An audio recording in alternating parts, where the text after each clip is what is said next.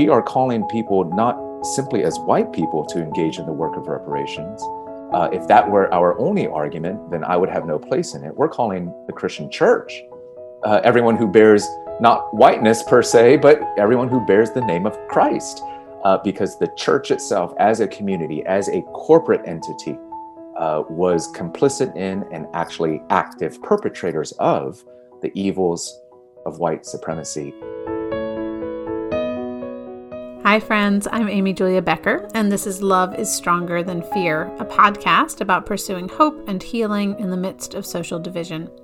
In this season, we are talking about how we can respond to the brokenness in our own lives and in our society with our heads, hearts, and hands.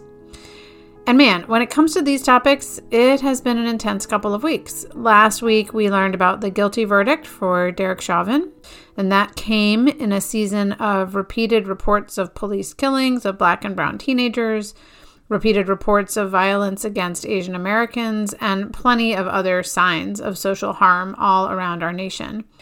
And it's in the midst of those conversations, those heartbreaks, uh, those ongoing concerns, and deep wounds within our society that I get to talk with Duke Kwon and Greg Thompson. These men have written a book called Reparations A Christian Call to Repentance and Repair. And today, yes, we are going to talk about heavy topics like reparations, white supremacy, theft, injustice. But what I love about this conversation is how much it illustrates the fact that when we do that work to talk about the harm of our history and the ongoing problems of our current moment, it can open up so many possibilities to talk about creative, imaginative, beautiful work.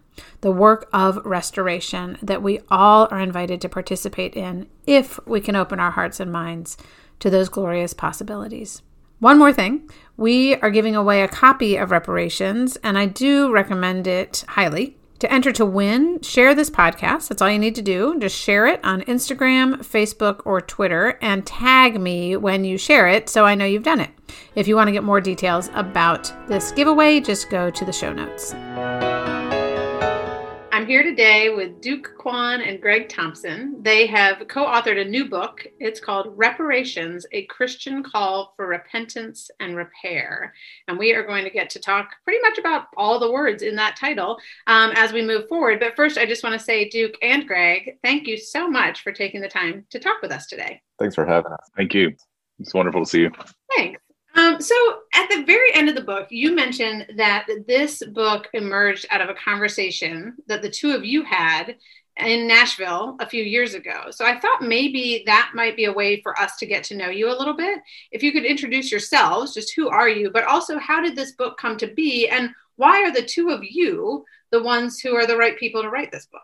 Well, I can kick off by just saying, hi, I'm Duke Kwon. I'm a pastor in Washington, D.C., been here for about 15 years and um, a joy to walk with people, uh, not only through gospel life, but the implications of the gospel for uh, the complex issues of cross cultural community and uh, social justice, mercy ministry. Um, grateful for all the challenges of urban life uh, that we're walking through together. And that is part of where uh, these convictions for me uh, have been rooted, um, just plowing this particular mission field over uh, these years.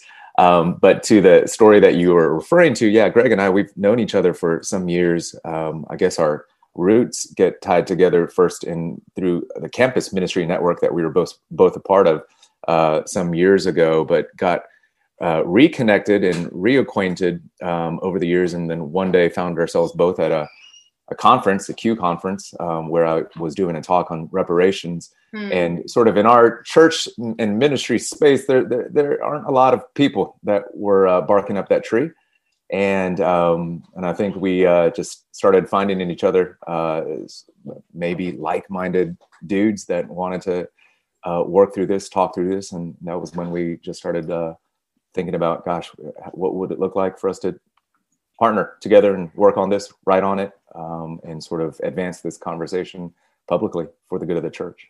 Yeah, so for me, um, so this is Greg Thompson, and I, I have a little bit of a complicated vocation. I was a pastor for a number of years. Now I'm leading a project to build a national memorial of the Underground Railroad.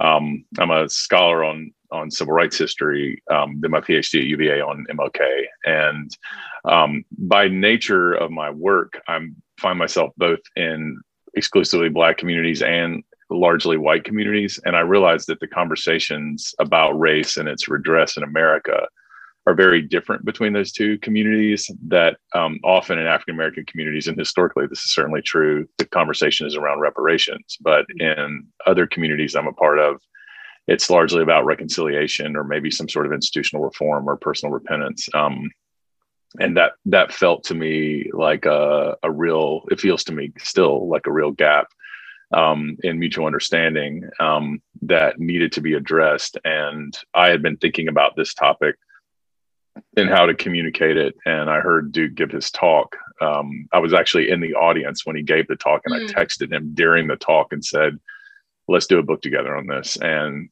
by the next day, we had met with a produ- with a publisher um, wow. who agreed to do it. And um, you know, I think also it's important to note that the first time Duke and I really spent substantive time together was the month after the Charleston shootings. He and I were both invited to an event in DC um, a small event um, where we met, and I think both of us at that time were were you know he'd been doing cross cultural ministry. I'd just been doing academic work in African American history, but I think we both realized that our lives were being taken in a different direction. Um, and that somehow they were going to be bound up with common work, but we didn't know what that was going to be. And that was in 2015, and here you know these five or six years later, this is where it led. Mm-hmm. I love hearing that story, and it did seem like a timely. You know, it just um, obviously all those roads collided in a good way at that conference in Nashville, and I'm grateful for what you all put together. Um, for those of us who are pretty new, I think uh, for many listeners of this podcast, I would guess that we are new to a conversation about reparations. And I think one of the things I was thinking about as I read your book even among people who care about injustice, who want to participate in healing social divisions, and Greg, you kind of spoke to this. Um, reparations is not the word, at least in white Christian circles that I've been in, that usually comes up. And in fact, it can be a dead end for conversation and for action. I want to quote you all for a minute. You wrote, We believe that the racial healing so desperately needed in our nation, in white and Black communities, will be found not merely in personal repentance, relational reconciliation, or institutional reform, but in the work of reparations. I wanted to start there and ask you all, first of all, just to define reparations, because there may be listeners who aren't clear on what that is in general, but also what you mean when you say it. And then also, can you speak to that? This is the only path for healing. Uh, we can't do it through these other um, perhaps more conventional means that we have to involve reparations. So, what is it, and why do we have to involve it? Yeah, well, I'll take a, crack at that. Um, you can augment um, anything I'm leaving out here. I mean, we define reparations as the self conscious act of restoring that which has been stolen by white supremacy through the act of restitution, where we are culpable, and the act of restoration, where we are not culpable but still responsible um, to work and love. Um, that's a there's a lot in that definition, but that is that's how we think the Christian scriptures and the in the, the Christian theological tradition lead us to think about this thing called reparations. Um, and you know, and I think um, part of the reason that we we think that this is really uh, the only way. Let me let me just qualify that slightly. It's not that we don't think that repentance and reconciliation and reform are, are necessary parts. We just don't think they're sufficient parts. Mm-hmm. Um, and um, and so we think those are really important, and we're engaged in all those in our own lives. Um, but we, I think, we think both pragmatically. What we're seeing is that, for example, just in evangelicalism, there's been a strong um, there's been a strong emphasis on racial reconciliation really since the 1970s, mm-hmm. the late 1970s. Um, and yet, um, we can see the limitations of, of the effectiveness of that. And so I think that, and I think that, like, you know, like King did toward the end of his life, really from 65 to 68, we ourselves have been coming to terms increasingly with the massively systemic nature of the consequences of American racism. And we think that they have to be addressed um, through the work of repair. So it's a it's a, it's a pragmatic uh, claim based on what we're observing. It's also a theological claim based on what we think our the scriptures and the tradition teach. And this is, and we see that it's no accident that um, you know, kind of an American broadly white Christian church doesn't know how to think about this. Um, and so part of what we're trying to do is to say we need to bring this part of our theological and historical and scriptural tradition to bear to inform people who, for a whole series of cultural reasons, are just not aware of this conversation. Mm-hmm. Yeah, I'd simply just add um, part, part of what we're arguing is that the nature of racism um, and the particular expression of racism that we find in American history, which we call white supremacy, um, is far more robust and comprehensive than most American Christians think it is. And so most of our approaches only look at a certain angle of it, and especially racial reconciliation. That's sort of our go to sort of healing strategy, as it were, where we see racism primarily as being an evil or a harm that's exchanged between two people or between individuals interpersonally. Now, that's true and that's biblical. But we're, what we're saying is if we understand racism for what it really is, the harms go far beyond personal relationships. They go deeper, they go longer, they go wider, and for centuries. And so, if we're really going to do the work of uh, not just forgiving and not just moving forward, but actually undoing the harms, actually repairing mm-hmm. the wide, broad, and deep harms, social harms, uh, the harms that have been done to the narratives of truth um, as with respect to Black dignity, with with respect to American history, with respect to uh, the identity and the history of the church in America. Uh, we need to restore these things, um, and that is why we can confidently say. Uh, just reconciliation, for example, is not comprehensive enough to truly bring about the healing uh, that God has called us to be mm-hmm. a part of. Um, uh, so we're not calling reparations morally superior necessarily. We're just saying that it's it's scooping up um, in its sort of scope of in, in its hori- moral horizon something um, more uh, sort of comprehensive um, than most visions of racism uh, really account for.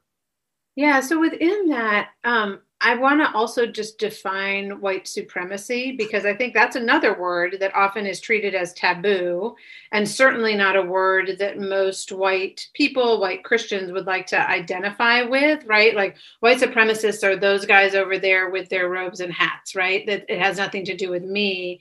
Um, and yet you tackle this question head on and are like, no, no, no, white supremacy is something far bigger and deeper and wider than that. And it's really important that we name it as such. So, can you define white supremacy in the way that you're using it and also why that it's so important that we actually start to reckon with the idea um, and reality of white supremacy in this nation?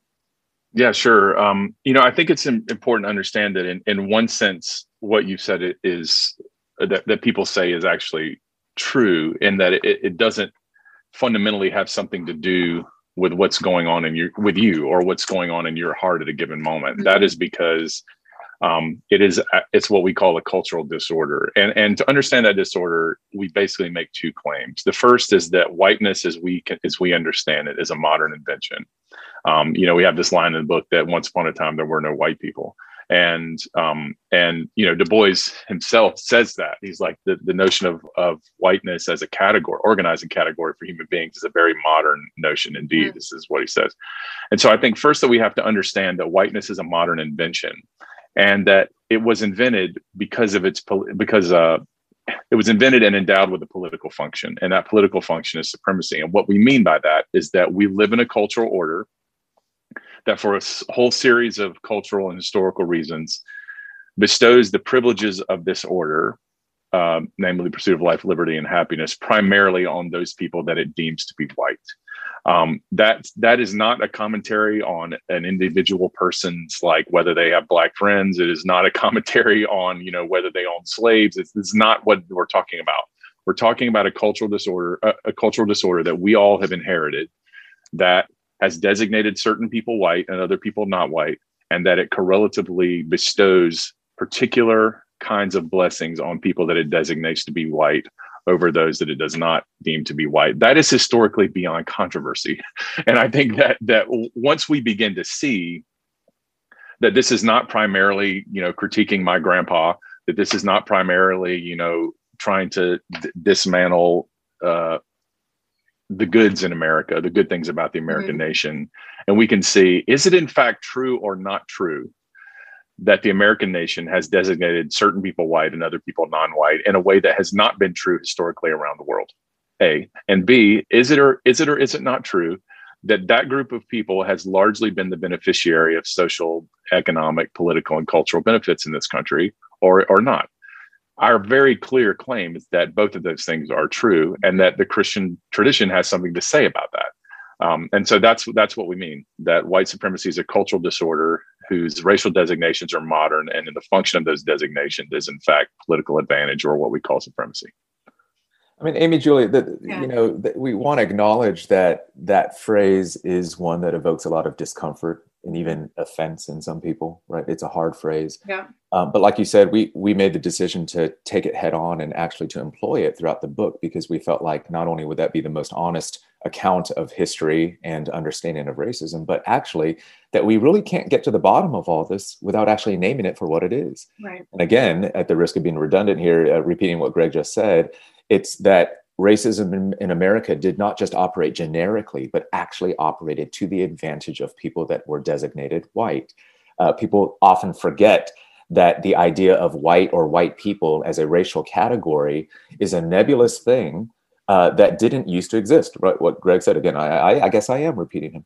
Right? That we used to operate more by nationality and ethnicity. Right? We would identify people as Italian or as Irish or German or Jewish or etc.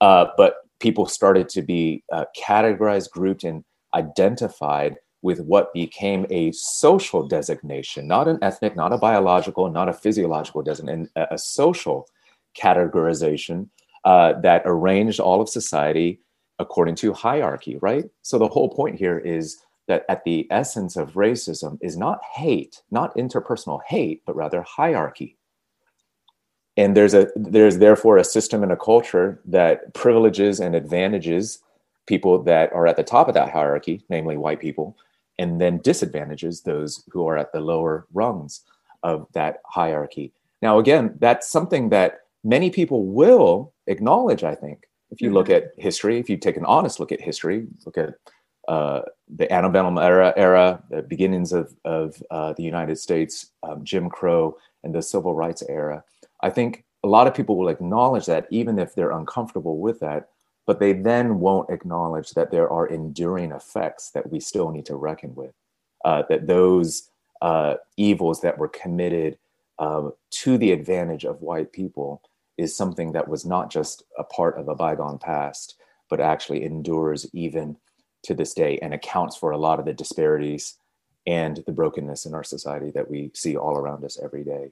So again, acknowledging the discomfort of it, but inviting people to talk about it because there's really no way forward until we actually nail this down a little bit better. Yeah, I totally agree with that.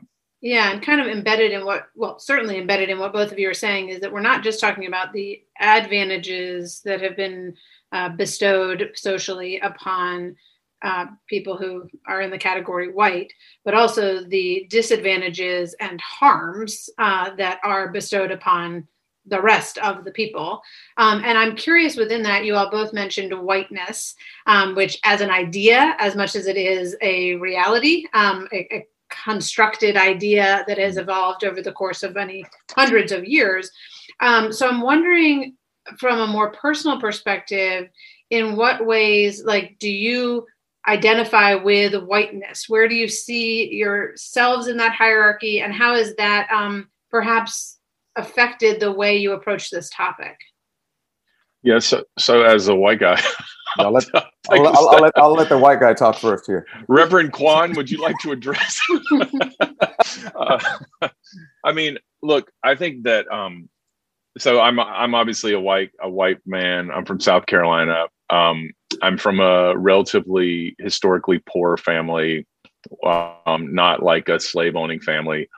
Um, and i think that's important to acknowledge because you know people have speculated that i have like some plantation guilt i, d- I don't um, mm-hmm. this is a this is a recognition of the fact that i grew up as a white man in a society that even though i didn't have like tons of economic advantages or things like that um, and things were not always easy. I was very conscious as early as high school um, that I, I mean, I'm embarrassed to say this, but I had the conscious thought as early as like ninth or 10th grade that I was thankful that I was a man and thankful that I was white because I was just aware mm-hmm. of, uh, and I wasn't thinking about these things at all. I certainly wasn't, um, wasn't thinking about how to address these matters. I just was very aware of this. And, and I think that what I was aware of was in some ways what Du Bois called the psychological wage that is paid to the, even the poorest white man that at least he's not black. And I think that, that, that that's, I, so I identify with that. Um, and, but I want to say this, um, Duke and I are both Christians, and we operate out of a Christian anthropology, which is to say that what defines a human being is that they are created by God and made in God's image with all the particular glory that an individual has. Um, and so when I talk about identifying as white, I'm using a sociological designation and not a biological or a theological one. I'm just simply acknowledging that the, the fact of the matter is that because of the social designation that I have, um, that I occupy a certain space in this society, even if I'm poor I occupy the space of at least I'm not black or at least I'm not this, and that that is really broadly attested, even um, in you know kind of Appalachian history, mm-hmm. that there was this deep awareness of this fact, even with people who have been marginalized. Um, I, th- I think so. I just think it's important to understand that, and so I'm coming at this from saying, as a white person, who has been at times a bystander, at times a beneficiary of this system but yet believes that it's wrong mm-hmm. um, what are my responsibilities? And that is really primarily what has driven me into this conversation. So i am not white. Yeah. I am uh, i'm korean american.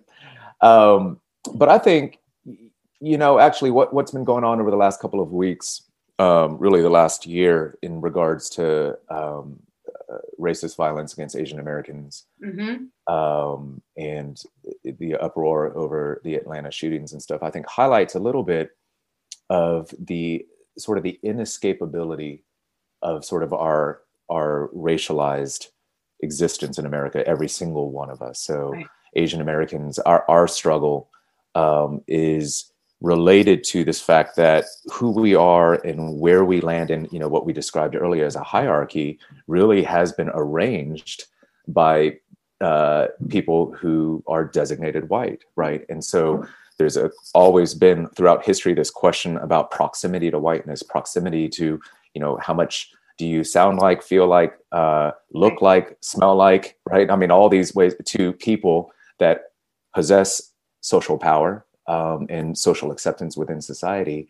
Um, and the fact that African Americans have been from the very beginning designated to be at the bottom rung of the social ladder, and everyone else is arranged in relation to those two poles, right? Mm-hmm. Which is why, for me personally, one of the reasons why um, I have a deep interest in serving and loving and partnering with our African American brothers and sisters is in part, this isn't the primary reason, but that I believe even the liberation of Asian Americans, as it were, can only be found in the liberation of African Americans. Mm-hmm. That our, our, destinies are all bound up with one another uh, because uh, we we are understood in relation to the archetypal struggle between white and black in this country. So all that to say, um, since you were asking about where uh, each of us are located in yeah. this, uh, this is, you know, even as an Asian American, um, this is an inescapable racialized reality that all of us have to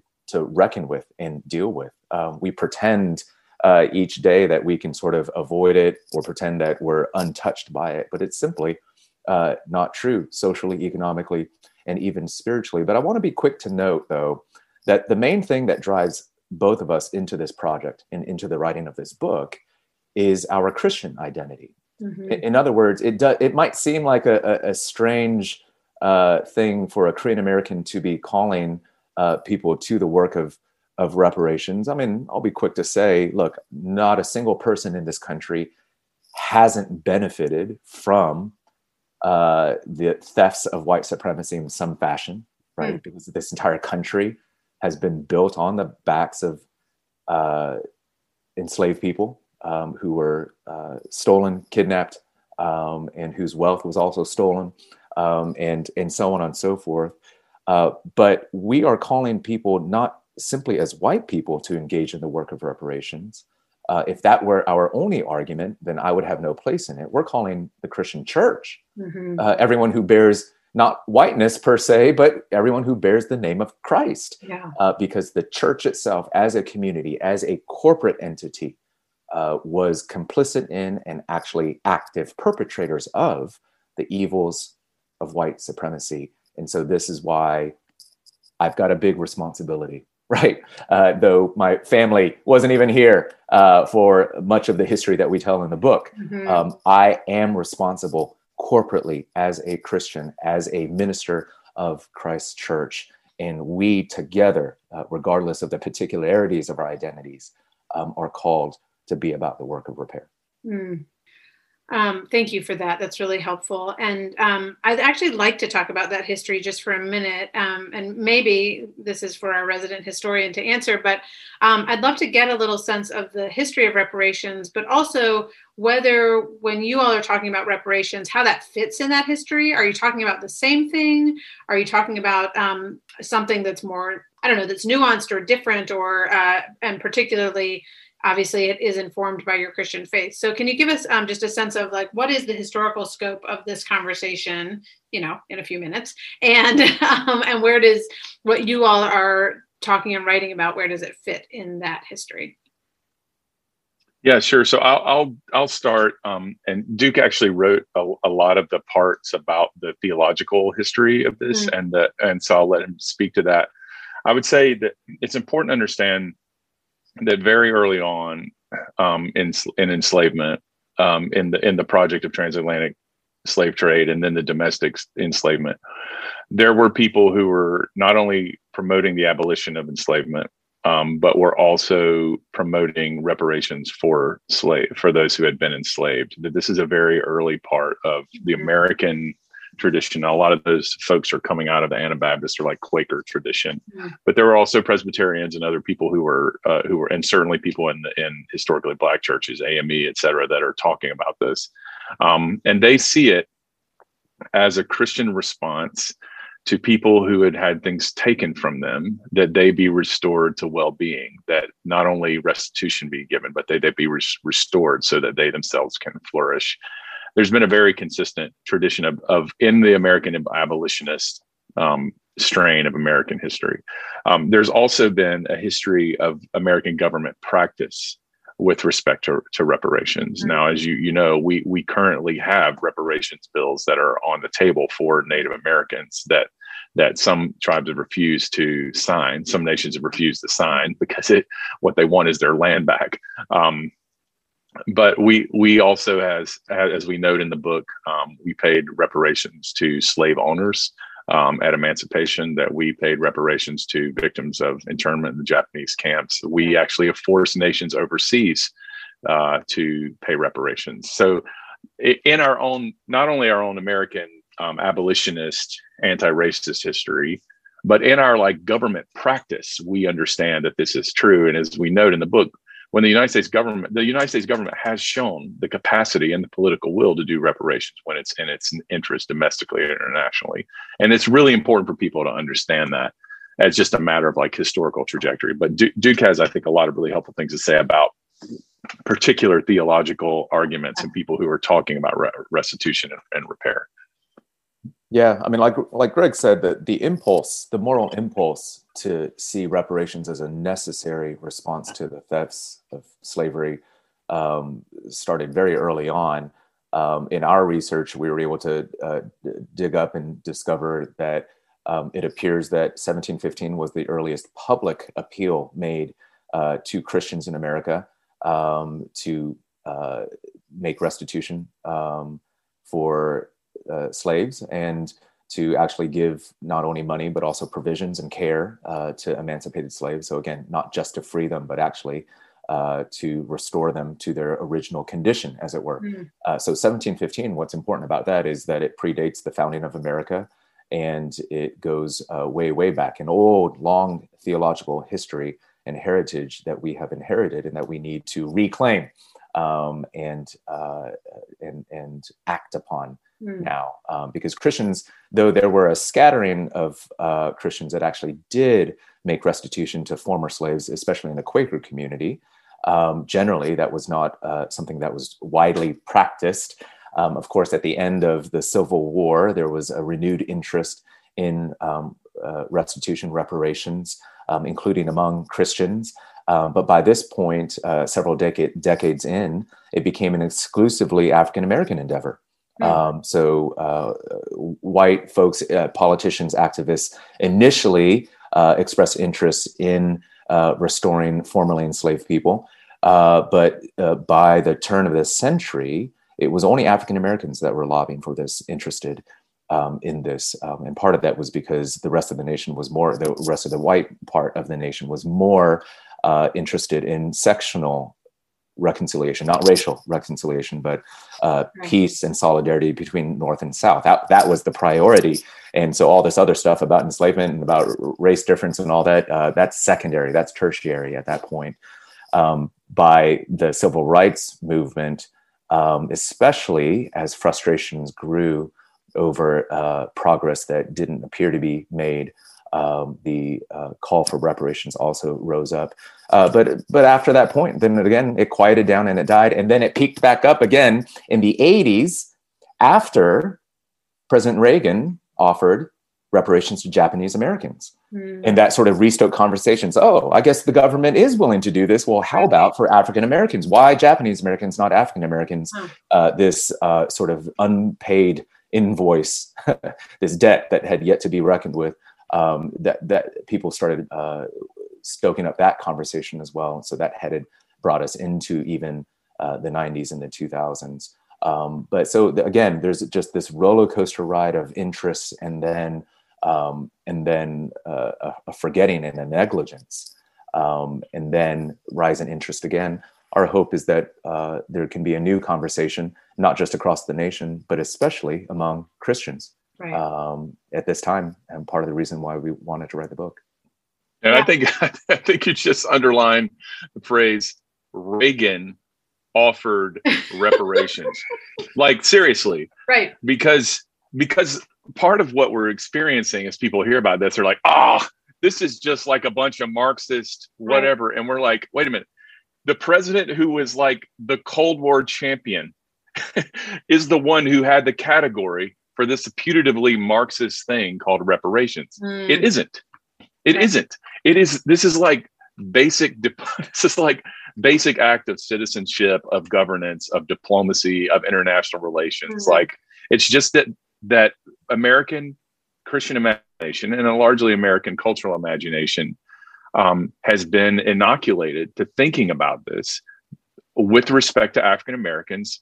Um, and I think that that there's something that really important, really important that needs to be explored there as to why why we can see it when we talk about Israel and Palestine, why we can see it when we talk about other nations, but we cannot see it when we're talking about what everybody in the world recognizes is this you know this 400 year history uh, of of degradation of people who are viewed as not white in America. Why can we not do it there? And that is the moral question that we're seeking to raise and to press. Yeah, and I, I those are all great points, and it's really helpful within that also to say this has been a Christian idea for a very long time. This is not new, and it's not emerging out of Marxism. It's emerging out of biblical readings and you all do a great job in the book i think of going back to saying okay when god i mean there's provision literally in the scriptures for what happens if something is stolen from someone else and i love the distinguishing um, line you put between restitution and restoration that simply being paid back what you are owed is not the same as being restored um, to wholeness and to fullness. So there's a lot in all of that. There's also, though, and I think this is where um, I don't think people, I don't know, I don't know if they say this, but I think money is a big hmm. um, stumbling block taboo subject again and you're writing about theft and you're writing about theft of more than just um, financial terms right. but there is a financial reality right to all of this and i would just like to think uh, well i'd like you all to explore a little bit um, with for us this history of theft And also, what does it mean to address that theft? Um, maybe not only in monetary terms, but ex- including the financial, like the actual monetary aspect of the theft that we're talking about. So I'll say that um, one of the things that people don't, I think, fully appreciate about this book, and we haven't really made it explicit, and I think we're seeing that as we're reading responses, is that this is in some way a call for American Christians to reimagine. It's it's a, we're speaking to the imagination, and so when people say, "What does this look like? What are we supposed to do exactly?" I think, um, and and people are saying you don't give us enough specifics. I think that they're right about that, hmm. and I think the reason for that is because what we're saying is we're not at the place of specifics yet because we have not as a as a community meaning you know the kind of broadly white uh, Christian community that we're a part of, yet even imagined our own theological history or imagine our cultural history in such a way that allows us to even ask the right questions. Um, and so part of part of what is a victory for us is if people are just going, wait a minute, could it possibly be true that our theological tradition actually invites us to this? Um, because people don't have the imagination for it yet. Um, and our conviction is that because we believe in the, you know, the Father, Son, and Holy Spirit, that um, once people begin to ask the questions and get their minds in this redemptive and reparative frame of imagination, that people will figure out what to do. Um, we actually think that that's true. I mean, look, um, we we as a christian church we believe things that are very difficult like that's that a being could be both one and three at the same time mm-hmm. that another being could be both fully god and fully human at the same time we have no problem navigating that kind of, of conceptual complexity i think we can probably figure out how, how to navigate this kind of cultural complexity but we can only do that if we're willing to get in the sort of reparative and doxological imagination and missiological imagination that allows us to ask the questions non-defensively but creatively in the first place. I'm not avoiding the question. I just wanted to acknowledge the difficulty of this and the fact that we don't specify and to try to articulate why that why that is. Um, I've rambled a lot, so I'll let Duke talk right now. Say, about- yeah, I'll let Duke talk too. But I will say that you do you do spark the imagination. I, I mean, it, it's and not in completely ethereal ways, right? I mean, you do talk about um, what would it look like for a church elder board to think about um, sharing some of their financial, uh, you know, whatever they're taking in from their congregation with another congregation that has been historically excluded from whiteness, right? I mean, things like that. So I, I just as a little plug for what you all have done, I think you, you, you spark those conversations, and we'll get to the local level in a minute. But there's also that aspect of it that you're not trying to prescribe what this looks like for everyone in every context. You're trying to suggest that we should be having the conversation in every context and figuring out what that might look like. So sorry, that was my little no, sorry. interjection. No, yeah, no, th- thanks for that. And, and I mean, look, this is this is how my imagination personally gets sparked. Um, the, the heuristic that I use is just this language that we do have in the book of the, the call to reparations is to reverse engineer all the ways in which these harms and these thefts and this plunder of the African American community was committed in a sort of a mass comprehensive multi-generational fashion right? So then so how does your imagination get fired up? Well you got to know history. You got to know exactly how thefts were committed with specificity and with depth and with great evil. And if you don't know that then you don't know what you're going to have to do to undo those things mm-hmm. right? And so it, it feels like a lot of people are asking the question well what do we do? What do we do? It's like well can let's look back and find out what has happened right? We talk about white supremacy as a cultural disorder in part because it is by definition hard to define. It's an ecosystem of organisms of an environment. It's the whole system and the space in between. It's the air we breathe right? So it's hard to pin down definitionally but it we can see the effects of it. So we see we talk about in the book the theft of not just wealth but also of truth uh, the way in which the truth about Black dignity has been stolen, not just with our words and rhetoric, but with images. I mean, that itself, you could just run with that and say, what are all the ways in which the image of the black face and body has been defaced and vandalized. In Mm-hmm. other words, their glory and dignity has been robbed from them over 400 years. And I'll note if that is what has been uploaded into our collective minds and hearts, how long do we think it'll take to extract those defaced, vandalized images, the theft of Black dig- dignity? How long will it take for us to remove that from our collective minds and hearts before we can say we're done? Mhm. uh, th- this is a, a, a long work. So that's the theft of, of truth, and that includes uh, the overriding of historical lies that have been told again and again, uh, not only about American history, but again about the truth of Black dignity and Black lives. There's the theft of power, uh, social power, political power, electoral power, right? Mhm. Uh, so we talk about these three categories of theft truth, power, and wealth.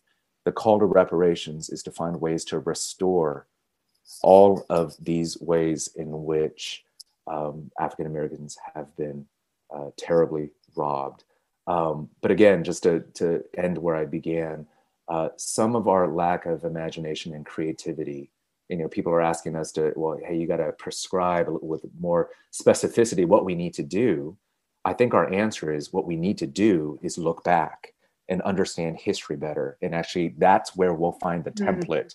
And that's actually where we'll find uh, enormous possibility because there's a lot of work to be done. We're not going to give you six pages of an easy to follow guide. What we're going to do is give you history and then let you unleash your love upon a broken and wounded world that's the call That's right. And I think the, the structure of the book, I mean, Julia, really actually illustrates the point. There are three chapters about history, Mhm. three about theology, and one about Right. application. And that's not because we're trying to equivocate. It's because we actually don't think that that many, many of our readers are yet prepared for chapter seven, that they have to do Mhm. chapters one to six. And then once they do, it's actually an expression of our confidence in the spirit and in the work of the church Right. to say how do we how do we do this? I mean lord the christian church like we invented educational systems. We invented invented markets. We invented you know lots of versions of city planning and and and the university. Like i'm not worried about our creative capacity once we start asking the questions to figure some stuff out. What what deeply worries me is our resistance to asking the questions precisely because we don't see where they're going to lead. That seems to me to be a, a, form of an impoverished theological imagination and a moral, an impoverished moral life. Yeah, I think that's absolutely right. Um, and I do want to bring the conversation to the local level because you all do that. And I think that's important. So I have two questions within that. One, um, what role does the individual play within the work of reparation? Um, and two, why is the local church so important to this, uh, both imaginative and ultimately what we would hope would be a constructive work in the world? Well, I'll take a shot at that, just Yeah. the, especially the first part of the question. Um, I mean, I think there's a lot that the individual can do, especially in regard to moral formation and cultivating these convictions. I, I will say, though, that this is such a new and even foreign and in many cases threatening topic um, that I, I think it is best fostered, nurtured in community. Um, and so, whether if it's not just the reading of this book, which I think is best read in community and discussed and, and all the rest, uh, but even just sort of talking and normalizing the language of repair, normalizing the language of white supremacy, normalizing uh, reparations as a biblical idea and Mhm. a calling to the church. So I think there's a, a vital corporate dimension, even in the work of reparations. I would say um, it works best in a corporate setting. So before uh, we started this uh, call here, right, Am- Amy, Julie, we were talking about you know an example of uh, people in your life and people that I know in my life that are saying, well, what can I individually do? Mhm. And what's what's at the forefront of their minds is this idea of like handing over money to an individual. Well, it gets really awkward real quick and Mhm. it even becomes a paternalistic though well-intended Right. endeavor right if we're not careful when it when we start to think of it as just an individual endeavor or a transaction that i just need to execute here's my reparations that's not going to go over well right. so Right. so uh, we and, and and and that's even not even addressing the issue of impact in terms of actual social change and all this will work better when it's executed institutionally and corporately, which is why we talk primarily to the local church um, as the agent and instrument mm. of, uh, of uh, reparational change um, in, in, in the book. Of course, there's going to be things that individuals can do, and maybe in some cases must do, or a family must uh, do. But as far as the wider movement of reparations, we see that being a corporate endeavor. I'm yeah, I'm thinking about how though even the fact that our churches are so functionally segregated can still runs the risk of um, perpetuating that dynamic of paternalism even in that context. And that i think brings us to this history of the church in terms of okay what does it mean? Why why are we so functionally segregated. I talked with um, David Swanson, who was the author of Rediscipling the White Church, on the podcast a couple weeks ago, um, uh, in ways that I think if any listener is listening to this and has not listened to that um, conversation, they dovetail really nicely as far as just these questions of, you know, the church itself is a victim of white supremacy, um, if that's the right word, in the ways in which we have been um, torn apart from one another and made choices to be apart from one another and harmed one another, even within the body of Christ. And so there's just a tremendous work of repair um, that have, and they're chicken and egg as far as what it would mean, as you all have mentioned, just hugging someone who is black as a white person or even truly befriending is not the work of repair. Uh, that may be part of it in terms of reconciling um, great but that's not uh, this more comprehensive understanding of things. So um, with all of that said there's so much more we could talk about but i did want to um, as we come to the end of our time ask you all to um, give a little bit at the end of the book, you give some examples of the beginnings of repair. And I would love to just end with some of those stories where you've begun to see that work in action in local communities. So um, you can take your pick. Um, on what you want to share, but I would love to end with a little bit of a kind of hint in that direction. There are communities that are starting to do this, and here's what it's starting to look like. Yeah, well, thank you for ending there because I think part of what animated this work is a, what we sense to be a sort of despondency and a resignation in the broadly white church about mm-hmm. is this even possible? And and I just I want to acknowledge that the fact that we are legitimately having to talk about hugging another human being as an act of social courage is simply a sign of how deeply sick this culture is okay? And i just we just want to continue to like hold that in front of us. That that is not normal. Mm-hmm. um i mean it's sociologically normal and historically tragic um but we understand just that that we sense in the in the kind of um in the church this and we sense in the criticisms of repair of reparations a sort of despondency about about is this even possible? And I, I want to say to you how overwhelmingly consistent it is that people are essentially rejecting the book when they reject it based on the grounds that they cannot imagine how one could do it. And that that is not that is not a sign of the failure of the argument or a failure of the account of history but a failure of the imagination. And i think we just have to continue to say that. We're at the beginning of thinking about this as a people. And so we have yet to imagine what's possible. That said I think um, you know we we talked about several different things. Um, I'll talk about one of them uh, in terms of examples of reparations. We talk about you know reparations of truth, wealth, and power. I want to talk about the truth part, hmm. and I think I think the the memorial for lynching victims in Montgomery is really an important example because what we're what that is, these are people who were forgotten, whose names were erased, who were killed in public spectacle and then it was hushed up and were never these people were never held people were never held accountable for these murders. And now what has happened is that there is a memorial to these people with their names with their places with their dates with the soil um, from the places where they were killed on display as an enduring testimony to the fact that this is real um, and that this is a part of our history. And I mean, my own work is in public memorialization, you know, and mm-hmm. and that real my work is in the area of reparations of truth. And I think that that that what Bryan Stevenson and his team did there is profoundly important because they are literally re-narrating the American landscape, a landscape that is that has like hidden and been premised on a certain sort of self-serving forgetfulness and now they're insisting that counties all over the united states can put these things as as like perpetual witness to what is true. And i think that that churches in their own communities ought to ask why why don't we know anything about the black churches in our town? Why don't we know anything about what african americans have done in our town? Why do we know more about the church in iran than we do about the black churches in our town um, and begin to sort of collaborate to learn those stories and tell those stories and i think churches i personally think that churches ought to be leading the way in the rememorialization effort in the united states mm.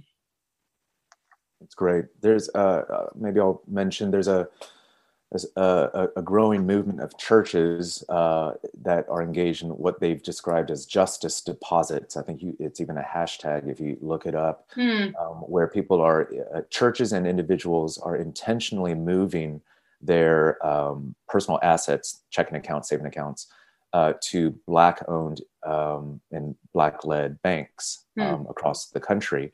And the idea there is that Black owned banks actually uh, historically do a better job of actually serving the Black communities in their local areas and as mm-hmm. far as Black mm-hmm. entrepreneurs or supporting local Black endeavors. Uh, so there's a reinvestment into the Black community that tends to happen. And that's also because uh, non Black banks generally tend to persist in a strange, sort of racist obstruction of in, in its lending practices and, and, and no one's doing this intentionally but it's still happening as yeah. different surveys and research uh, continues to show uh, so simply by moving uh, one's uh, personal assets your checking account your saving account uh, to a black bank you are uh, by doing so you're recapitalizing these banks that are doing a better job than wells fargo or bank of america is um, in serving the Black community. Mm. This is a form of sort of a precursor to reparations that we talk about in the book. Uh, it's sort of removing the obstacles of wealth and increasing uh, the capacity for wealth in the mm. local Black mm-hmm. community in your um, area. And here's the thing it's low hanging fruit because it doesn't cost you a dime. Right. you're just literally moving uh, the, your stuff to the bank that it, you're now going to call your own. Um, little actions like that are very actionable uh, by local churches. Um, uh, I'll also point out, for instance, in Tulsa, Oklahoma, they're about to uh, celebrate the 100 year anniversary of the Tulsa uh, massacre, where um, one of the wealthiest um, Black communities um, at that time in 1921 uh, was absolutely decimated right. Um, by a racist riot. Um, and so there's a lot of memorialization, remembrance, and uh, sort of a look to the future that's happening in the coming months. And I know a number of churches are trying to get involved, right? So this is sort of the restoration of truth as well as a posture of repentance that these churches are taking mm. um, in supporting what are civic efforts. So again, it's not that the church needs to come up with their own ideas in every instance, right? They don't need to be the creators of these initiatives, and we kind of need to get over that. Churches sometimes we feel like it's not really ministry unless it was our idea. Sometimes what we need to do is get behind it um, and not even put our name on the banner, right? Just get behind uh, good work that's being done and that actually bears fruit in the African American mm. community. Um, that's something that I know uh, Christian communities in Tulsa, Oklahoma are doing. That's the sort of thing we need to do more of. Yeah, well, thank you um, for these examples. I uh, actually have been to the memorial in Montgomery and uh, with our family, and it is an incredibly powerful experience. Um, and actually, just watched the HBO documentary um, True Justice, which is about um, Bryan Stevenson, but also about the creation of that uh, memorial. And for any listeners, just commend those as examples and i love the i love your comprehensive truth power and wealth um, in terms of thinking about the work of repair. And to your point that there are lots of imaginative possibilities and i and i just want to also say this is certainly first and foremost about repairing the wrong that has been um, perpetrated upon an entire group of people over the course of many centuries.